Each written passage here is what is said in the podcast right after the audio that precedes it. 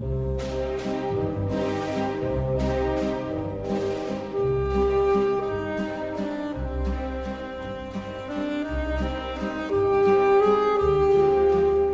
Bilinç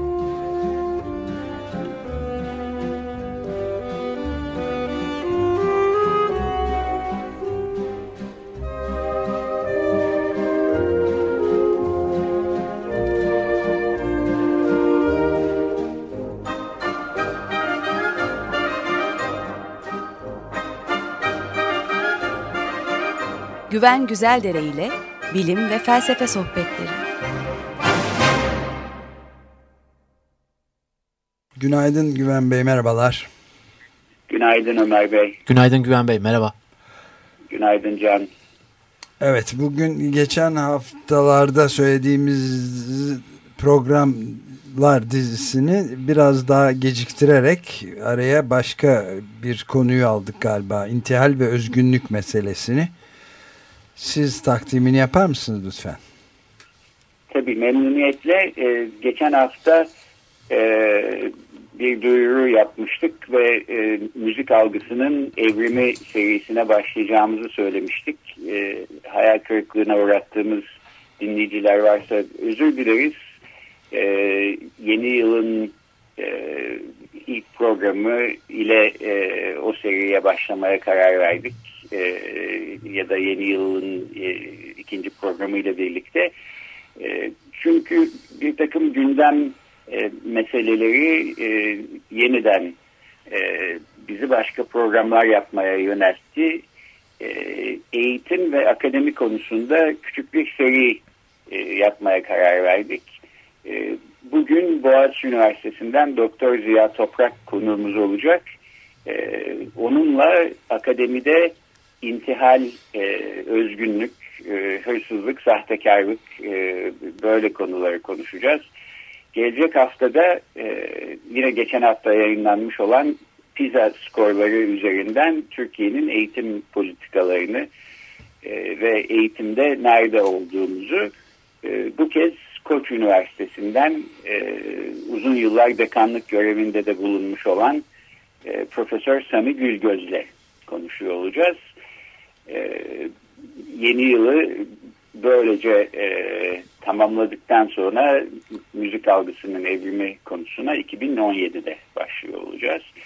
E, ben e, konuğumuzu e, öncelikle tanıtayım. Boğaziçi Üniversitesi'nde lisans ve ardından yetişkin eğitim alanında yüksek lisans yaptıktan sonra e, Kanada'da Montreal'de McGill Üniversitesi'nde e, doktora çalışmasını tamamlıyor. E, yurda döndükten sonra şu anda Boğaziçi Üniversitesi'nde ikinci bir doktora çalışması yapmakta. Akademik yazı üzerine e, bugün konuşacağımız e, konu ya da e, temas eden bir çalışma olduğunu tahmin ediyorum. Aynı zamanda milli eğitimde öğretmenlik yapmakta ve Boğaziçi Üniversitesi Eğitim Politikaları Araştırma ve Uygulama Merkezi'nde e, BEPAM'da e, akademik yazı üzerine araştırmalarını sürdürüyor. E, Ziya Toprak bir yandan Kültür Üniversitesi'nde de eğitim bilimleri alanında e, dersler vermekte. E, bu yaz e, yani bu geçtiğimiz yaz e, akademide intihal e, konulu kapsamlı bir araştırma Nın yazarı olarak medyada da epey yer bulmuştu. Ben Twitter sayfasından paylaştım örneğin Cumhuriyet Gazetesi'nde 29 Haziran'da Kemal Göktaş tarafından yapılmış bir haber nispeten detaylı bir şekilde anlatıyor. Bu intihal meselesi Türkiye Akademisi'nin gerçekten kanayan bir yarası. Hatırlayacaksınız biz açık bilinçte de e, birkaç kez değindik. E, bu işin bir tarihçesi de var. E, 2007 senesinde de e, dünyanın en prestijli bilim dergilerinden olan Nature dergisinde bir yazı yayınlanmıştı ve e, Türkiye'den yaklaşık 15 e, fizikçinin yazmış olduğu 70 makalenin e, arşivlerden intihal kuşkusu nedeniyle çıkartıldığını e, beyan etmişti. Dolayısıyla e, akademide e, sahtekarlık konusunda şanımız almış yürümüş gibi gözüküyor. E, bu konuyu biraz daha enine boyuna e, şimdi e, Doktor Ziya Toprak'la konuşacağımızı e, umarak e, bu programı yapıyoruz. E, bu intihal nedir, nasıl olur, çaresi nedir, yüksek öğretimden hırsızlık meselesini arındırmak için neler yapmalıyız? Bunların hepsine cevap aramamız, acilen cevap aramamız şart gibi gözüküyor. Ziya Bey hoş geldiniz yeniden. Ben teşekkür ederek size sözü bırakayım ve belki bir bu intihal konusundaki kapsamlı araştırmanızın e, özetiyle başlayalım isterseniz. Evet, hoş geldiniz diyelim size tekrar. Hoş geldiniz. Hoş bulduk. Ya işin enteresan yanı aslında bu e, bizim çalışma, BEPAM'da yürüttüğümüz bu çalışma, e, şimdi benim doktora tez konum oldu ama e, intihal çalışması olarak başlamadı. Hani biz dedik ki e, yani ben çevremden görüyordum öğretmen olarak e, çalıştığım için bir sürü öğretmen master yapıyor. Aşağı yukarı tanıyorum ben. Çoğu benim arkadaşım. E, bu insanlar normalde hani yazı yazamaz. Biliyorum yani yani günlük hayattan e, bildiğim bir bilgiydi bu. E, peki bunlar yazı yazamıyorlarsa nasıl tez yazıyorlar diye bir merakım hep vardı. E, işte doktoradan dönünce buna bir yakından bakmak istedim ve derdim hani gerçekten ne kadar özgün şeyler yazabiliyoruz. E, ortaya koyduğumuz bilgi ne kadar kıymetli. E, çünkü en nihayetinde akademi bilgi üretim merkezi. E, dolayısıyla bu sorun çok önemliydi. Hani bu özgünlük meselesi. Çünkü bir, bir çalışma özgün değilse o çalışmayı yapmanın da çok bir mantığı yok. Hani bir, bir şeyi tekrar etmiş oluyorsunuz. Şimdi çalışmayı yaparken e, zaten bizim bulgular da dikkatinizi çekmiştir. Yüksek intihal içeren e, tezlerle ilgili. Çünkü biz intihal aramıyorduk. Ben şimdi analizleri yaparken e, özgünlük analizlerini e, dikkatimi çekiyor bazı tezler. Ya baya baya intihalli tezler. Hadi dedim bunları not alayım. Yani şey bu yüksek intihal içeren tezleri not alayım diye bir kenara e, yazdım. Ve e, en sonda baktık ki işte tezlerin yüzde 34.5'i e, intihalli, yüksek intihalli. Yani burada literatürde intihal 3 e, üç seviyede inceleniyor. Düşük e, ölçekli intihal, orta ölçekli intihal ve yüksek ölçekli intihal. Bizim bulgular sadece yüksek ölçekli intihallerle ilgili. Eminim ki e, düşük ve ortaya da baksaydık e, bu sayı çok daha fazla olurdu. Evet yani intihal derken yani şöyle, aşırmadan bahsediyoruz. Düpedüz hırsızlık gibi bir şey. Kopya. Evet.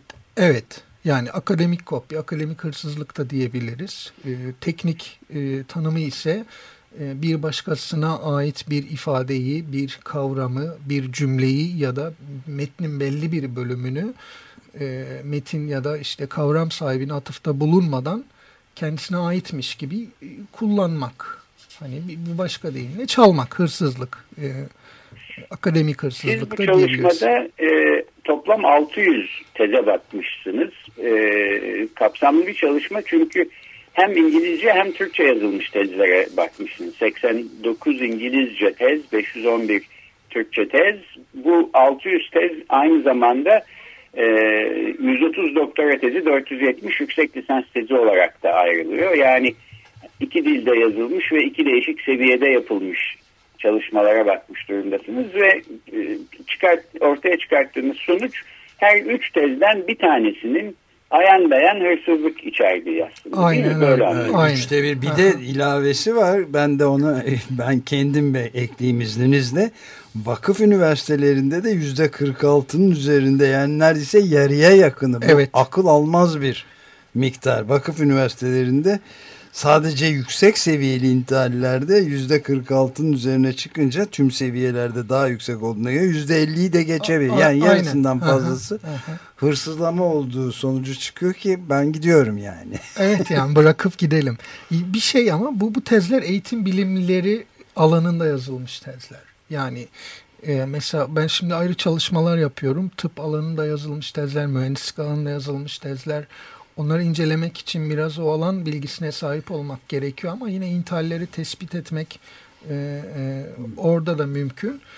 E, orada da çok yaygın. Şu an henüz bir rakam veremeyeceğim ama bu bizim ilk bulgularımız. Makale olarak da yazdığımız şey eğitim bilimleriyle ilgili olanlar.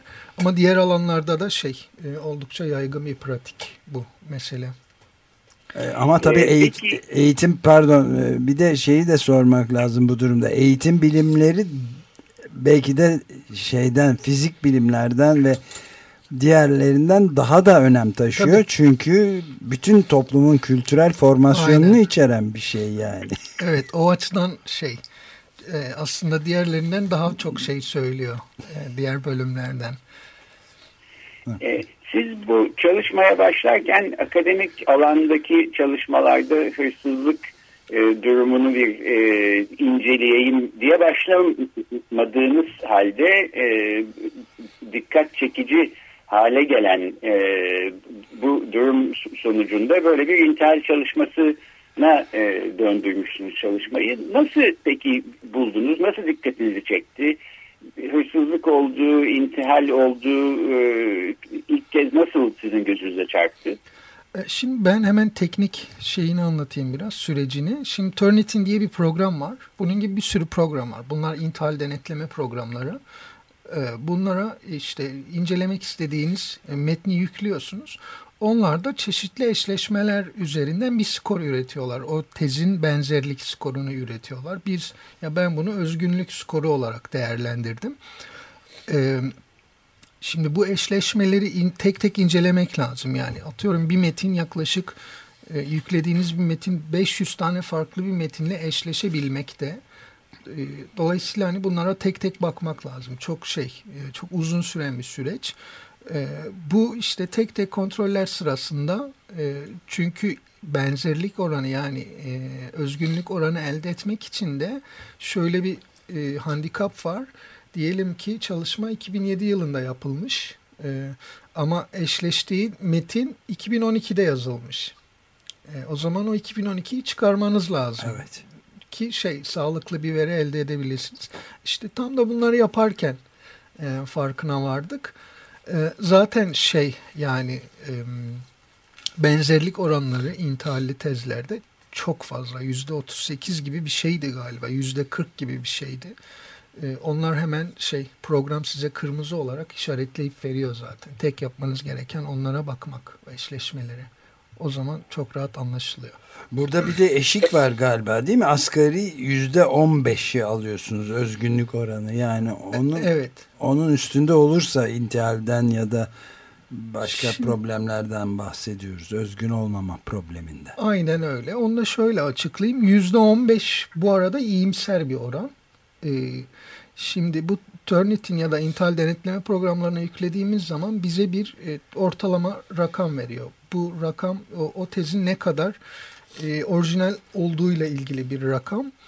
E, literatürde çeşitli eşikler kullanılmakta. Yüzde beş kabul edenler var, yüzde on kabul edenler var. Daha düşük kabul edenler de var, yüzde üç kabul edenler de var. Ama biz dedik ki yüzde on beşi biz eşik kabul edelim. Yani yüzde on beşin üzerindeki tezlerde şu sonuca ulaşmış oluyoruz. Eğer bir tez yüzde on beşin üzerinde ise burada bir e, özgünlük problemi var burada yeni bir şey söyleme problemi var. Yeni bir bilgi üretme problemi var. E, ve dolayısıyla şey e, onu daha detaylı incelemek gerektiğinin işareti olmuş oluyor bize. Ama kesin şey e, ifadesi değil. İntihal var ya da yok e, ifadesi değil. Çünkü yüzde on beşin altında Peki, olup yani, intihal e, içer... Pardon, tamam. e, düşük düzeyde e, bir e, eşiğin kabul edilebilir olması o çalışmanın başka çalışmalardan e, ilham aldığı ya da bazı kısımlarını ödünç aldığını filan bunu mu gösteriyor ve dolayısıyla bunun bir seviyeye kadar kabul edilebilir olduğunu mu e, anlamamız gerekiyor? Şimdi bunun bir seviyeye kadar kabul edilebilir olduğunu anlamamız gerekiyor. Çünkü hani tezlerde biliyorsunuz şey var. E, alan yazın taraması, literatür taraması bölümleri var. Haliyle oralarda mutlaka ve mutlaka e, dış kaynaklardan yararlanmak lazım. Yani aslında yüzde sıfır olmasını da istemiyoruz bir yandan.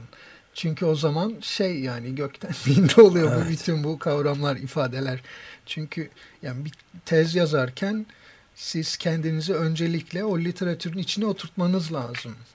Kavramsal olarak neredesiniz? Kimlerden yararlanıyorsunuz? Hangi kavramlara nasıl bakıyorsunuz? Bütün bunları belirlerken de mutlaka mutlaka bir e, alan yazın, bir literatür çalışması yapmanız lazım. İşte o yüzde on beşte onu şeyi e, ne diyelim ona verilmiş pay diyelim. E, evet. E, peki e, sizin sürmekte olan çalışmalarınızdan biraz bahsetsek bir de bu e, intihalin bu kadar yaygın olan ülkemizde intihale karşı ne yapmak e, gerek? E, Yüksek Öğretim Kurumu'nun belki en birinci görevinin aslında e, bu olması lazım. Bu konunun peşinden gitmek olması lazım. E, bu konularda da bize biraz e, bilgi verir misiniz? Tabii. Ya orada da enteresan şeyler dönüyor açıkçası. Şimdi geçen Nisan ya da Mayıs ayında YÖK e, yeni bir e, yönetmelik yayınladı ve bu yönetmeliğe göre artık tezler mutlaka Turnitin denetimine girmek zorunda. Yani intihal denetimine girmek zorunda. İntihal denetimini geçemeyen tezler e, kabul edilmiyor. E, bu olumlu bir adım, çok olumlu bir adım, ileriye doğru bir adım. Ama bir yandan da şöyle bir yasa önerisi geldi. Henüz geçmedi diye biliyorum. İntihalin tanımı değişti. Şimdi var olan haliyle intihal e, kamudan çıkarılma cezasını gerektiren bir şey. Ağır bir şey yani aslında. Ama bir tanım değiştirerek e, intihalin artık ne diyelim cezasız kalmasını sağlayan bir önerge geldi meclise. E, tanım şu şekilde oldu. E, eğer ki bile bilmeyerek intihal yapılmışsa bu intihal sayılmıyor. Ayrıca bu da yetmiyor. E, şey intihal edilen bölüm bütün bir metin içerisinde anlamlı bir e, bölüme tekabül etmiyorsa o da intihal sayılmıyor. Yani intihal yapan biri iki türlü kurtarma şansına sahip. Birincisi ben bilmeden yaptım diyebilir. Ha evet zaten yasada öyle diyor. Yani bilmeden yaptıysan sorun yok. Ya da bu işte diyelim ki üç tane cümle çalmış sadece. E bu çok da önemli değil ana metin içerisinde. Dolayısıyla bu da intihal olmaktan çıkıyor. Bu bu henüz geçmedi. Bu geçerse çok korkunç bir şey. Bunun üzerine zaten ben şeye başladım. Acaba üniversitedeki hocalarımız ne durumda? Ee, orada da durumlar hoş değil yani. E, YÖK'te bunu bu, geçen sene mi kabul etti bu Turnet'in e, evet, sistemine bu çok, sokulması. Çok yeni. Yani bunca yıl sonra YÖK'ün kuruluş evet. zamanından beri hatırladığım bir şey. Hatta kurucusunun da e, YÖK'ün bizzat kurucusunun da içinde olduğu evet. bir çok eski bir hikayedir Türkiye'deki bu ve dünya çapında örnekleri e, verilmiştir Türkiye'den yani İstanbul Üniversitesi rektörü de dahil olmak üzere. Evet. E, şimdi bu, bu seneye kadar hiçbir şey yapılmadı öyle yok, mi? Yok yok. Şimdi yapıldı ve bu anlattıklarımız oldu. Aynen. Bu yapıldı önce sonra bu intihal tanımı değişmeye başladı. Anladım. Yani benim aklıma şöyle bir şey geldi. Gayet bu konularda yetenekli bir insan çıkıp güzel yerlerden kopyala yapıştırla beraber güzel bir metin haline getirebileceği bir tezi, doktora tezini ya da yüksek lisans tezini sunsa herhangi bir bilgisi olmadan bu YÖK tarafından yenilir mi? Yani şey kabul evet, edilir mi? Evet edilir. Yani zaten YÖK karışmıyor ona. Hani tezi kabul edip etmemek e, öğrencinin evet. şeyi komitesiyle, evet. komitesiyle ilgili alakalı. bir şey. E, maalesef orada da ciddi sıkıntılar var. Yani bizim ülke olarak ve akademi olarak e, akademik yazıyla kurduğumuz ilişki problemli. Yani ben şimdi bugüne kadar e, master tezi yazdım, bir tane doktora tezi yazdım. Şimdi bir tane daha yazıyorum. Sanmıyorum ki benim danışmanlarım e, yazdıklarımı doğru dürüst okumuş olsunlar. Yani böyle bir problem de var. Zaten iki sorundan bahsediyorsunuz esas olarak yazınızda. Birisi epistemik yani tez yazma ve yazdırma meselesi bilinmiyor.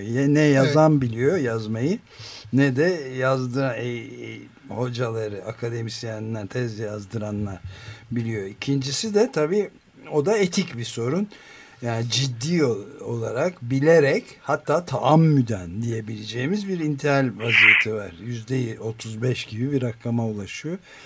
Bunda ayrı tartışmamız lazım herhalde. Yani bu hırsızlık, dolandırıcılık ve sahtecilik ceza hukukunun e, meselesi olması lazım. Yani sadece kamudan ayırmakla e, yani görevine son vermekle uzaklaştırmakla olabilecek bir şey değil. Çünkü bundan ciddi ölçüde paralar kazanmış Tabii. olan yani gerek yazdığı kitaplarla gerekse de çeşitli konferanslarda konuşmalardan para alıyorsa filan bu tabii. bir kazanç kaynağı da oluyor. Şimdi bu bayağı ya, ciddi bir e, sorun değil mi? Çok yakında öyle bir çete çökertildi diyeceğim. yani bir grup akademisyen işte Malezya'da başka bir grup akademisyenle işbirliği yapıp e, bir dergiye durmadan yayın yolluyorlar. Evet ve şey herkes birbirine atıfta bulunuyor aynı makaleye. İşte siz gönderiyorsunuz size yüz atıf birden geliyor ve bir anda işte şey oluyor Bu eserinizin yani, evet. bilgini oluyorsunuz. Aynen sonra onu çıkardılar şeyden bu uluslararası indekslerden çıkardılar böyle bir üç kağıt var diye. Ama bu arada bu insanlar bir sürü para aldılar. Çünkü yayın yapınca şey alıyorsunuz e, YÖK'ten teşvik. ve TÜBİTAK'tan teşvik alıyorsunuz. Yani baya milyon dolarlar. Cezasızlık korkunç bir burada şey da yani. çok yaygın anladığım kadarıyla. Ceza yani. verilmedi mi bu insanlar? Ee, en fazla akademiden atmış olabilir. Ama aldığı parayla beraber kendi üniversitesini kurabilecek seviyeye gelmiştir belki de. Büyük ihtimalle. Zaten ee, o... Şimdi burada aslında başka bir vahim sorun daha var. Ee, intihal nasıl yapılır diye sorduğumuz zaman kendimize e, akademik alanda hırsızlık yapmanın da değişik yöntemleri olduğunu görüyoruz. Bir tanesi belki en basit olanı işte başka insanların yazdıklarından e, kes yapıştır yöntemiyle kendiniz yazmış gibi e, metinleri bir araya getirmek. Bunu e, işte bir e, yazı olarak ya da bir tez olarak e, sunmak bu akademide e, yer alan belki her hocanın e, bir zaman başına gelmiş, e, yakalamış olduğu bir durum olabilir. Benim e, yurt dışında çalıştığım üniversitelerde iki kez başıma geldi.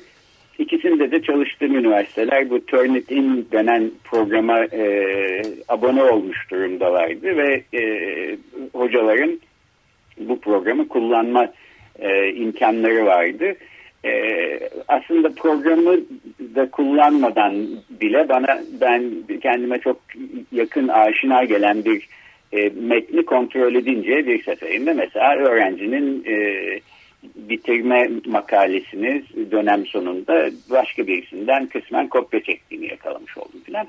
Bunun yurt dışındaki üniversitelerde en azından benim görev yapmış olduğum okullarda çok ciddi sonuçları olduğunu söyleyeyim. Yani e, tek bir yazıda böyle bir e, kısmi hırsızlık yapmak e, sebebiyle öğrencilerin e, şanslı değillerse okulla ilişkileri kesiliyor. Şanslılarsa e, mesela bir sene boyunca okuldan uzaklaştırılıyorlar.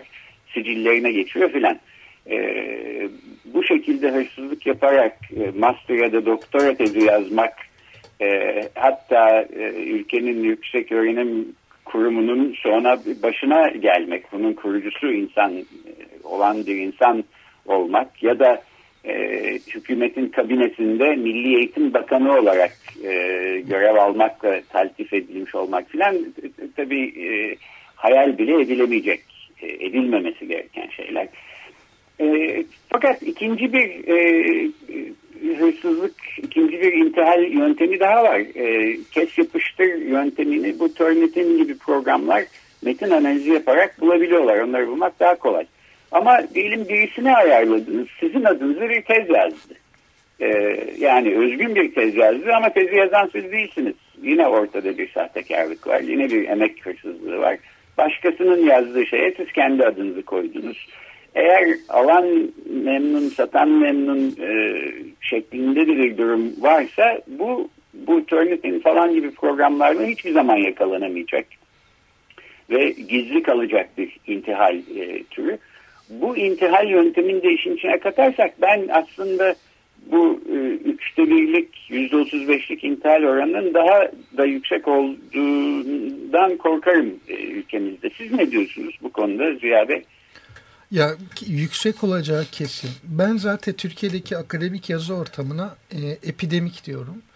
E, daha bulaşıcı bir hastalık gibi e, birbirini tekrar eden vakalar e, ve şey ortaya hiç yeni bir şey çıkmayan ama durmadan da hastalık üreten bir yapı e, hiçbir derde de, de çözüm olmuyor bir yandan.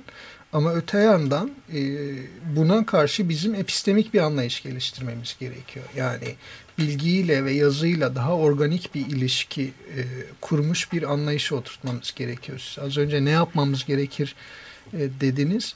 E, bu, bu anlamda e, yani pratik olarak şöyle bir şey yapmak lazım ve bunu hemen yapmak lazım. Akademik yazı merkezleri açmak lazım ve bu akademik yazı merkezleri de sadece dil eğitimi vermeyecekler. Yani sadece işin teknik boyutunu, üslup boyutunu, tarz boyutunu ve biçim boyutunu anlatmayacak. Daha ziyade e, yazı araştırmada nerede durur? Yazı ve araştırma ilişkisi nasıl olur? Bütün bunları e, kurgulayan, bütün bunları e, anlatan bir e, akademik yazı merkezi şart. Buna acil ihtiyaç var. E, çünkü e, şöyle bir şey var. Yani çünkü genelde şöyle bir anlayış olduğu için biraz da bu vakalar çıkıyor. İşte araştırmayı yaptım, alan çalışması bitti, işte gittim, veriyi topladım. Hadi şimdi çalışmayı yazayım, hadi şimdi tezi yazayım, sonuçları yazayım. Böyle değil aslında, bu, bu iş böyle ol, olmamalı. Öyle olunca işte böyle e, epidemik bir şey çıkıyor ortaya. Daha ziyade aslında yazının kendisi, tam da yazı aslında epistemik olan yani bilgiyi biz ve düşüncelerimizi ve fikirlerimizi ortaya koyduğumuz her şeyi aslında yazıyla biçimlendiriyoruz. Yani aslında yazı araştırmanın kendisi yani. Ama bu var olan araştırma anlayışında, hakim olan araştırma anlayışında yazı araştırmanın dışındaymış gibi, araştırma bittikten sonra yazı yazılırmış gibi bir anlayış var. Ee, bunun yerine işte daha organik, daha yazının merkezde olduğu bir anlayış, epistemik bir bilgi üretim aracı haline geldiği yazının bir anlayış e, ihtiyacımız olan mutlaka. Çünkü yani bu kadar yüksek olmasının bir sebebi de aslında bu insanlara kimse eğitim vermiyor. Yani işte doktoraya geldiyse yazı yazmayı biliyordur diye varsayılıyor. Belki de bilmesi lazım ama bilmeye de bilir. Ya da master seviyesinde yazı yazmayı bildiğini varsayıyoruz öğrencinin. Ama çoğu zaman öyle olmuyor. Çünkü hiçbir zaman o eğitimi almamış oluyorlar bir yandan da.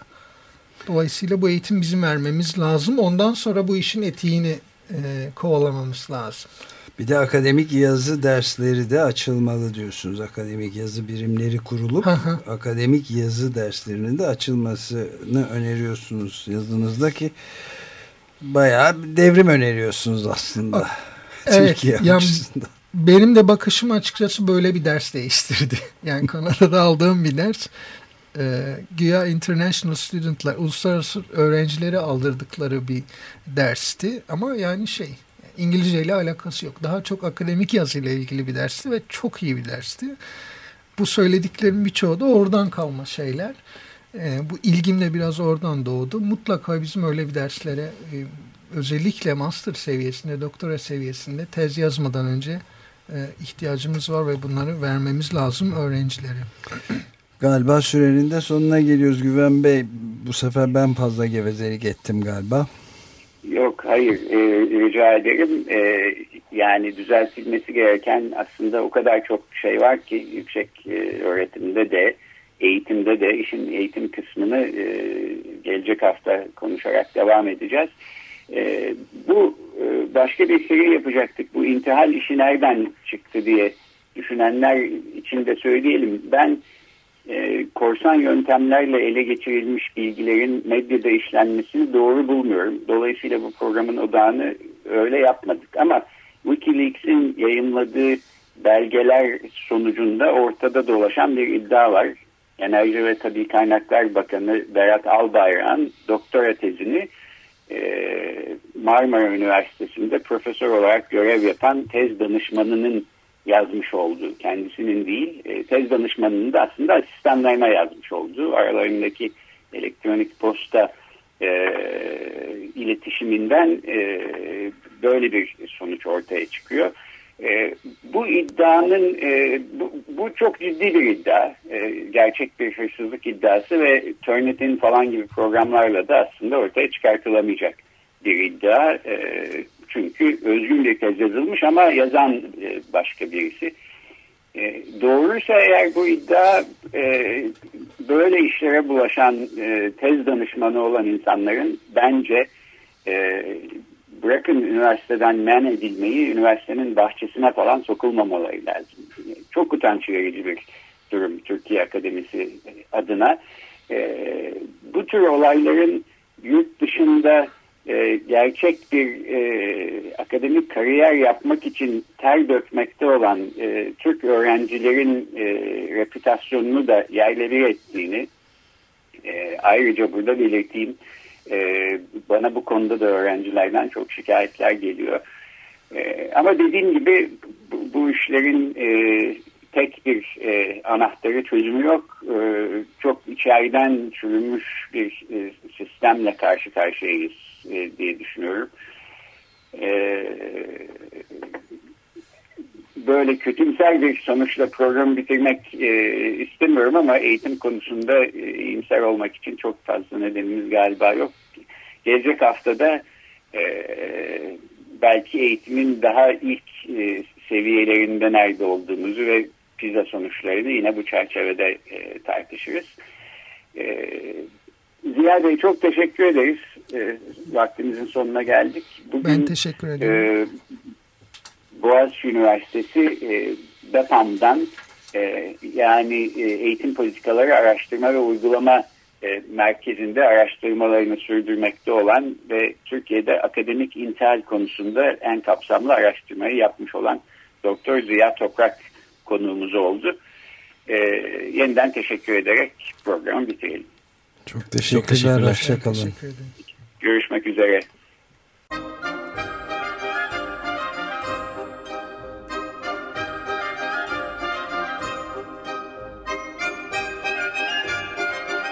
Açık Bilinç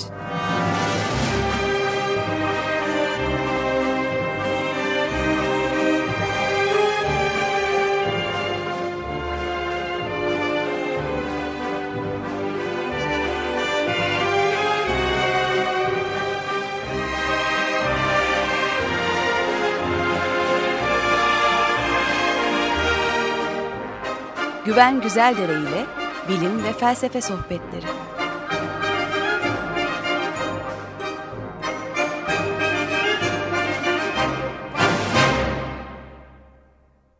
Açık Radyo program destekçisi olun. Bir veya daha fazla programa destek olmak için 212 alan koduyla 343 41 41